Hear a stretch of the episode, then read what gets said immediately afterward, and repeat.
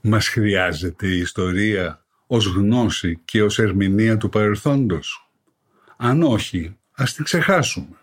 Αν όμως την επικαλούμαστε κάθε τόσο, αν πανηγυρίζουμε για κάθε λογής ιστορικές επαιτίους, αν αγανακτούμε και ξεσηκωνόμαστε για ζητήματα ιστορικού χαρακτήρα, τότε πρέπει τουλάχιστον να γνωρίζουμε ιστορία.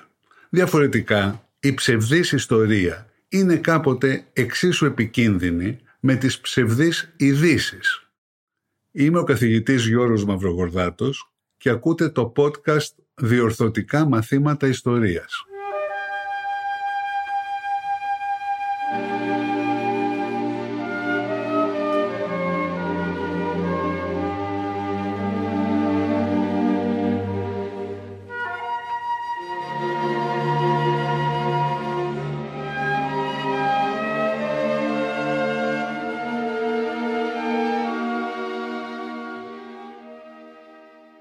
Μεγαλύτερη επιτυχία του Βενιζέλου στη Λοζάνη πρέπει να θεωρηθεί η επίσπευση της συμφωνημένης υποχρεωτικής ανταλλαγής πληθυσμών μεταξύ Ελλάδας και Τουρκίας.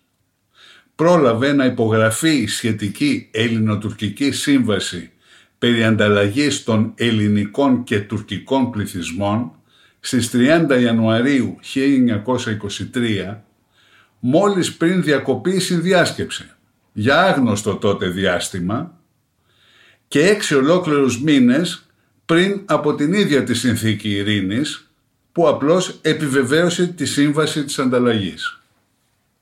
Η υποχρεωτική ανταλλαγή υπήρξε γεγονός χωρίς προηγούμενο. Γεγονός αναπάντεχο, δραματικό, τραγικό, τραυματικό. Ήταν λοιπόν επόμενο να γεννήσει πολλούς και ποικίλους μύθους αυτό ισχύει σήμερα περισσότερο παρά ποτέ.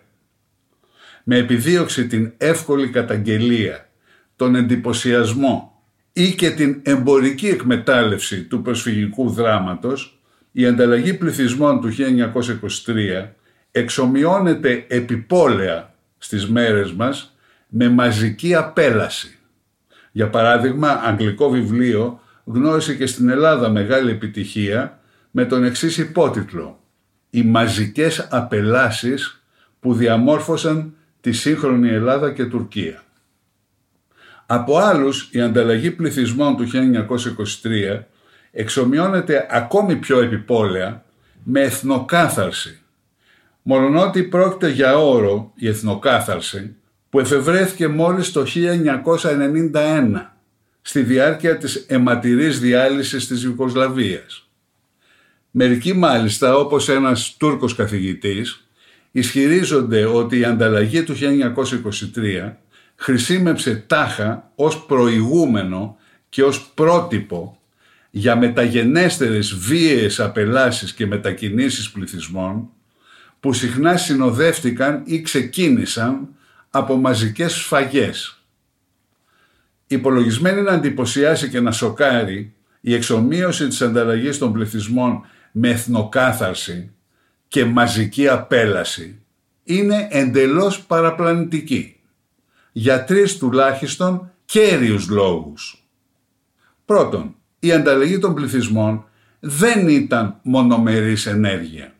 Αντίθετα, υπήρξε προϊόν διαπραγμάτευσης και τελικής συμφωνίας που στη συνέχεια εποπτεύθηκε κατά την εφαρμογή της. Δεύτερο, η ίδια η ανταλλαγή ούτε σκότωσε, ούτε βίασε, ούτε σακάτεψε. Αντίθετα, προστάτεψε τη ζωή, την τιμή και τη σωματική ακαιρεότητα όσων ανταλλάχθηκαν.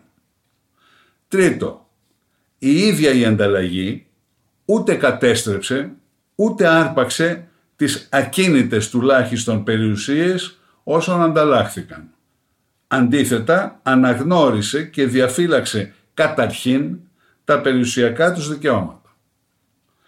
Λέγοντας η ίδια η ανταλλαγή, εννοώ και υπογραμμίζω ότι όσα υπέστησαν οι ελληνικοί πληθυσμοί της Τουρκίας δεν οφείλονται στη σύμβαση της ανταλλαγής, αλλά στην αγριότητα της πολεμικής σύγκρουσης. Με άλλα λόγια, θα είχαν συμβεί και χωρίς τη συμφωνημένη ανταλλαγή και μάλιστα σε πολύ μεγαλύτερη έκταση. Το ίδιο ισχύει βέβαια και για όσα υπέστησαν οι τουρκικοί και γενικότερα μουσουλμανικοί πληθυσμοί της Ελλάδας. Σήμερα η πιο διαδεδομένη και πιο παραπλανητική μυθολογία ισοδυναμεί με μια θεωρία συνωμοσίας. Ισχυρίζεται ή υπονοεί ότι η ανταλλαγή αποτελούσε απλώς την εφαρμογή σχεδίων που είχαν εκπονηθεί πολύ νωρίτερα. Αυτή η άποψη συνδέεται με τη λανθασμένη αντίληψη ότι η εθνοκάθαρση αποτελεί τάχα αναγκαία απέτηση και νομοτελειακή συνέπεια κάθε εθνικισμού. Πρόκειται για εντελώς διαστρεβλωμένη εικόνα.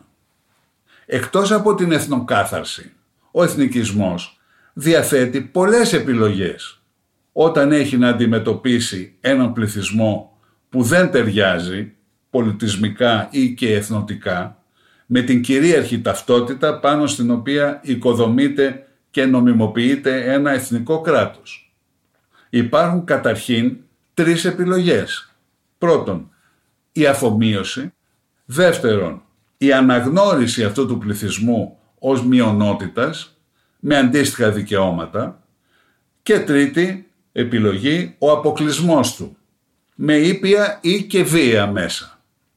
Μόνο σε αυτή την τελευταία περίπτωση μπορούν να φτάσουν τα βία μέσα μέχρι και την εκδίωξη ή και την εξόντωση, δηλαδή στην καθ' αυτό εθνοκάθαρση.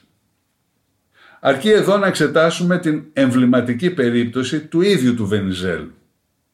Ήταν κατεξοχήν εκπρόσωπος του ελληνικού εθνικισμού, αλλά και εκείνος που επιδίωξε στη Λοζάνη την υποχρεωτική ανταλλαγή των πληθυσμών. Μέχρι τότε όμως δεν είχε ποτέ διανοηθεί οτιδήποτε που να μοιάζει με εθνοκάθαρση ή έστω μαζική απέλαση.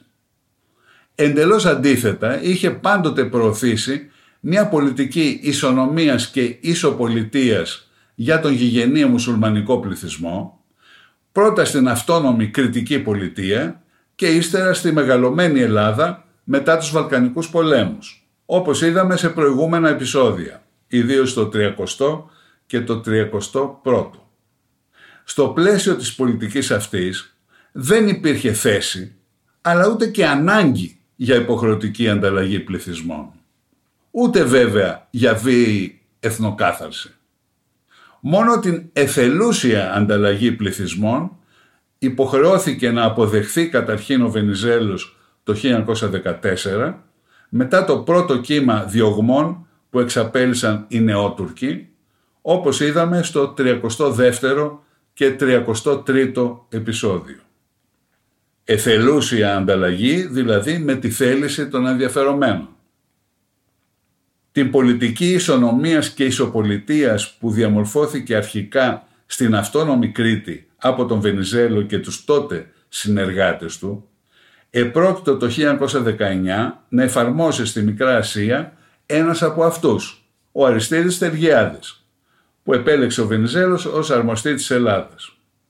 Μόνο σε εθελούσια αμοιβαία μετακίνηση πληθυσμών υπολόγιζε από το 1918 ήδη ο Βενιζέλος για να αποκτήσει η ζώνη της Μύρνης σταδιακά ελληνική πλειοψηφία και προοπτικά εθνική ομοιογένεια με την αναχώρηση των εκεί Τούρκων και την εισρωή των μικρασιατών Ελλήνων που θα έμεναν εκτός ζώνης.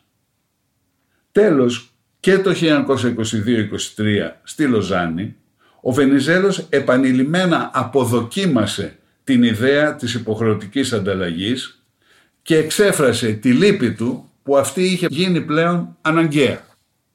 Ακόμη και την τελευταία στιγμή, στις 27 Ιανουαρίου 1923, τρεις μόλις μέρες πριν υπογραφεί η σχετική ελληνοτουρκική σύμβαση, δήλωνε έτοιμος να εγκαταλείψει εντελώς την ιδέα. Διαβάζοντας γραπτή δήλωση είπε «Ο υποχρεωτικός χαρακτήρας της ανταλλαγής των πληθυσμών μεταξύ Ελλάδας και Τουρκίας αντιμετωπίστηκε από την ελληνική κυβέρνηση και αντιπροσωπεία με ιδιαίτερη αντιπάθεια. Στη διάρκεια των μακρών συζητήσεων περί της ανταλλαγής, η ελληνική αντιπροσωπεία δεν έπαψε να εκφράζει τις απόψεις της σχετικά. Δήλωσε επανειλημμένα ότι ήταν έτοιμη να παρετηθεί από την υποχρεωτική ανταλλαγή αν επιτρεπόταν να επιστρέψουν στις αιστείες τους ανεμπόδιστα οι ελληνικοί πληθυσμοί που έχουν απομακρυνθεί από αυτές. Με μια τέτοια πρόταση πίστευε η ελληνική αντιπροσωπεία ότι υπερασπίζεται το πρωταρχικό δικαίωμα κάθε ανθρώπου να κατοικεί τη χώρα καταγωγής του και να ζει σε αυτήν με ελευθερία. Η Ελλάδα σε αντάλλαγμα θα ήταν ευτυχής να κρατήσει στο έδαφος της εργατικούς πληθυσμούς εναντίον των οποίων απεχθάνεται να λάβει έκτακτα μέτρα. Εδώ αναφέρεται στους τουρκικούς και άλλους μουσουλμανικούς πληθυσμούς της Ελλάδας. Δυστυχώς η άλλη πλευρά δεν θέλησε να συμφωνήσει με αυτές τις προτάσεις και η σύμβαση σχετική με την υποχρεωτική ανταλλαγή χρειάστηκε να διατυπωθεί και να συμφωνηθεί. Με όλα τα αυτά, η ελληνική αντιπροσωπεία νομίζει ότι οφείλει να επαναφέρει σήμερα επίσημα ενώπιον της συνδιάσκεψης την πρότασή της για την εγκατάλειψη της υποχρεωτικής ανταλλαγής και θα είναι ευτυχής αν η πρόταση μπορούσε να γίνει αποδεκτή. Μόνο στην αντίθετη περίπτωση θα υποκύψει σε μια αναπόδραστη αναγκαιότητα υπογράφοντας τη σύμβαση. Μήπως ο Βενιζέλος απλώς μπλόφαρε; Μήπως τον ενδιέφεραν μόνο οι εντυπώσεις; Ήταν όμως εξαιρετικά εύκολο να ξεσκεπάσει την υποθετική μπλόφα του Βενιζέλου ο εκπρόσωπος της Τουρκίας Ισμέτ, ο μετέπειτα Ισμέτ Ινωνό. Αρκούσε απλώς να υποσχεθεί ότι η Τουρκία θα επέτρεπε μελλοντικά την επιστροφή των Ελλήνων που είχαν ήδη φύγει. Κανένας τρίτος δεν θα μπορούσε βέβαια να επιβάλλει την υποχρεωτική ανταλλαγή στην Τουρκία και στην Ελλάδα αν την είχαν οι ίδιες αποκρούσει. Όσο για τον Βενιζέλο, είναι φανερό ότι αποδεχόταν την ιδέα της ανταλλαγής πληθυσμών. Πρώτα εθελούσιας το 1914 με την Τουρκία και το 1919 με τη Βουλγαρία και τελικά υποχρεωτικής το 1923 με την Τουρκία, αποκλειστικά και μόνο για να αποτρέψει μία έκβαση ακόμη πιο βλαπτική για τα ελληνικά συμφέροντα. Τη μονομερή απογύμνωση και εκδίωξη ή εξόντωση ελληνικών πληθυσμών. Δηλαδή την εθνοκάθαρση από την αντίπαλη πλευρά. Ειδικά το φθινόπωρο του 1922, η Ελλάδα ήταν εκείνη που είχε άμεση ανάγκη μιας συμφωνημένης υποχρεωτικής ανταλλαγής. Όχι η Τουρκία. Κατά το μεγαλύτερο μέρος τους, οι ελληνικοί πληθυσμοί είχαν ήδη εγκαταλείψει το έδαφος της Τουρκίας και η ίδια απέκλειε την επιστροφή τους. Μπορούσε να υπολογίζει ότι θα ακολουθούσαν και οι υπόλοιποι. Αντίθετα στην Ελλάδα παρέμενε σχεδόν μισό εκατομμύριο Τούρκων. Χωρίς συμφωνία υποχρεωτικής ανταλλαγής ήταν αδύνατο να εκδιωχθούν ώστε να χρησιμεύσουν οι ακίνητες περιουσίες τους για την αποκατάσταση μεγάλου μέρους των Ελλήνων προσφύγων από την Τουρκία, όπως έγινε τελικά. Γι' αυτό και ο Ισμέτ στις 12 Δεκεμβρίου 1922 παρουσίασε την υποχρεωτική ανταλλαγή σαν ασύμφορη για την Τουρκία. Αφού θα κατέληγε, όπως είπε, στην εξαθλίωση και στην εκδίωξη από τα ελληνικά εδάφη μερικών εκατοντάδων χιλιάδων Τούρκων. Για επιστροφή ή παραμονή των Ελλήνων στην Τουρκία ούτε λόγος, παρά τις επανειλημμένες σχετικές νήξεις του Βενιζέλου. Ο Ισμέτ τις αγνόησε εντελώς. Έτσι τόσο ο Βενιζέλος όσο και ο Βρετανός Υπουργός Εξωτερικών Λόρδος Κέρζον όπως και ο Νορβηγός Φρίτχοφ Νάνσεν ύπατος αρμοστής της κοινωνίας των εθνών για τους πρόσφυγες νωρίτερα δικαιολογημένα θεώρησαν την υποχρεωτικότητα της ανταλλαγής ως αναπόφευκτη συνέπεια αποκλειστικά της τουρκικής στάσης. Της άρνησης δηλαδή της νικήτριας Τουρκίας να δεχθεί την επιστροφή ή και την παραμονή των ελληνικών πληθυσμών. Χρόνια αργότερα, το 1929, ο Βενιζέλος εξηγούσε χαρακτηριστικά σε Επιτροπή Προσφύγων ότι η σύμβαση της Λοζάνης, η σύμβαση της ανταλλαγής δηλαδή, δεν ήταν στην ουσία σύμβαση για την ανταλλαγή ελληνικών και μουσουλμανικών πληθυσμών και περιουσιών, αλλά σύμβαση απλώς για την αναχώρηση του μουσουλμανικού πληθυσμού από την Ελλάδα, αφού οι Έλληνες είχαν ήδη φύγει από την Τουρκία. Τα ίδια επαναλάμβανε και στη Βουλή κατά τη συζήτηση της Σύμβασης της Άγκυρας το 1930. Η υιοθέτηση και προώθηση της υποχρεωτικής ανταλλαγής από τον Βενιζέλο θεωρείται έκτοτε υπέρτατη επίδειξη ρεαλισμού και προσαρμοστικότητας στις νέες συνθήκες που είχε δημιουργήσει η ήττα της Ελλάδας στη Μικρά Ασία. Πράγματι, ο Βενιζέλος στη Λοζάνη κατάφερε να ελαχιστοποιήσει τις συνέπειες μιας συντριπτικής στρατιωτικής ήττας και να τη μετατρέψει προοπτικά σε ιστορική ευκαιρία για το μεγαλύτερο ειρηνικό επίτευγμα του νεοελληνικού κράτους. Χάρη ακριβώς στην ανταλλαγή των πληθυσμών και στη συνέχεια χάρη στην αποκατάσταση και αφομοίωση των προσφύγων.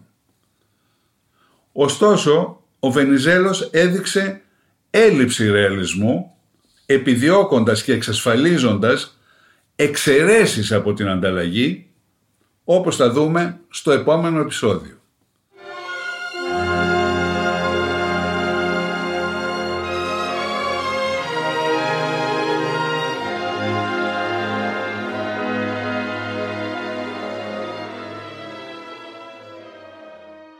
Περισσότερες λεπτομέρειες και βιβλιογραφικές αναφορές μπορείτε να βρείτε στο βιβλίο μου μετά το 1922 «Η παράταση του διχασμού» που κυκλοφορεί από τις εκδόσεις Πατάκη. Για τις πολλές επιλογές που διαθέτει ο εθνικισμός μπορείτε να δείτε το βιβλίο «Οικοδομώντας το έθνος» του Χάρη Μιλονά που κυκλοφορεί από τις εκδόσεις Επίκεντρο.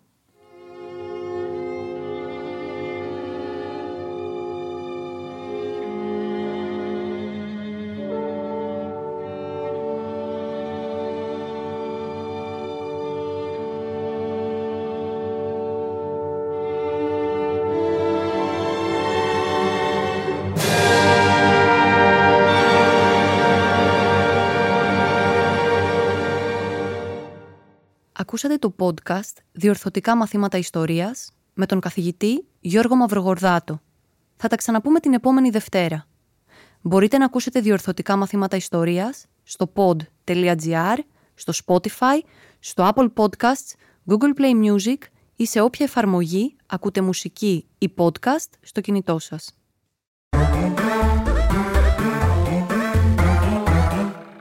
Pod.gr. Το καλό να ακούγεται.